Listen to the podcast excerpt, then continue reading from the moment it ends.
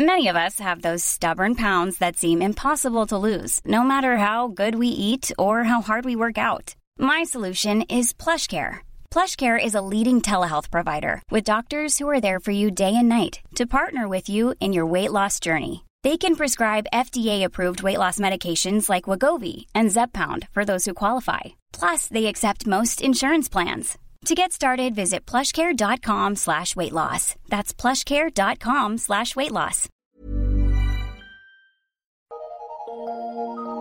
Eu sou Mário Persona e essas são as respostas que eu dei aos que me perguntaram sobre a Bíblia.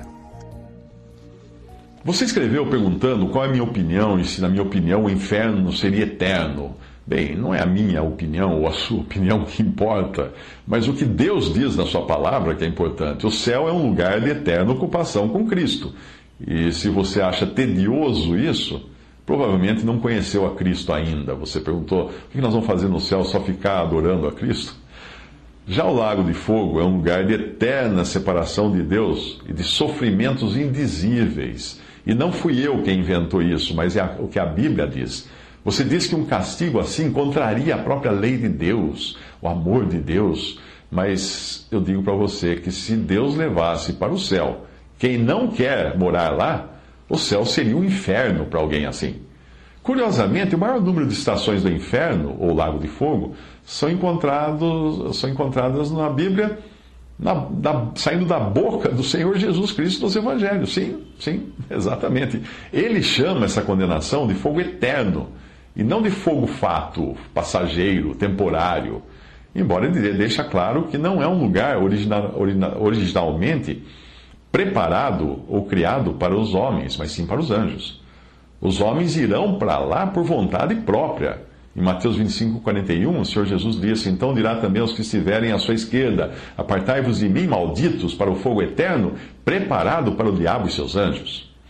Jesus também não estipula uma data para esse fogo terminar. Ao contrário, ele diz que nunca apagará. Mateus 3,12: Em sua mão tem a pá, e limpará a sua eira, e recolherá no celeiro o seu trigo, e queimará a palha com fogo que nunca se apagará.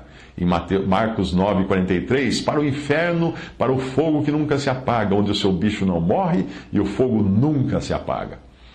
Jesus deixa claro, portanto, portanto que o tormento desse, nesse fogo, que nunca se apaga, é igualmente eterno.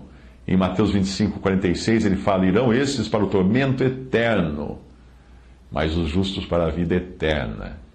Daniel mostra que o que espera os salvos é tão eterno quanto o que espera os perdidos. Negar a eternidade de uma realidade é negar a eternidade das duas, então. Daniel 12, 2: E muitos dos que dormem no pó da terra ressuscitarão, uns para a vida eterna e outros para a vergonha e desprezo eterno.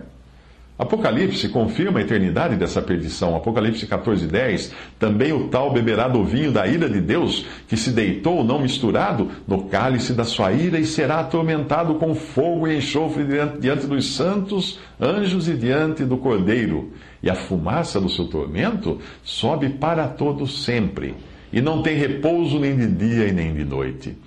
Portanto, você pode até ter a sua opinião, mas não pode dizer que ela seja baseada na palavra de Deus, porque esta é categórica a respeito da eternidade, tanto da salvação quanto da perdição.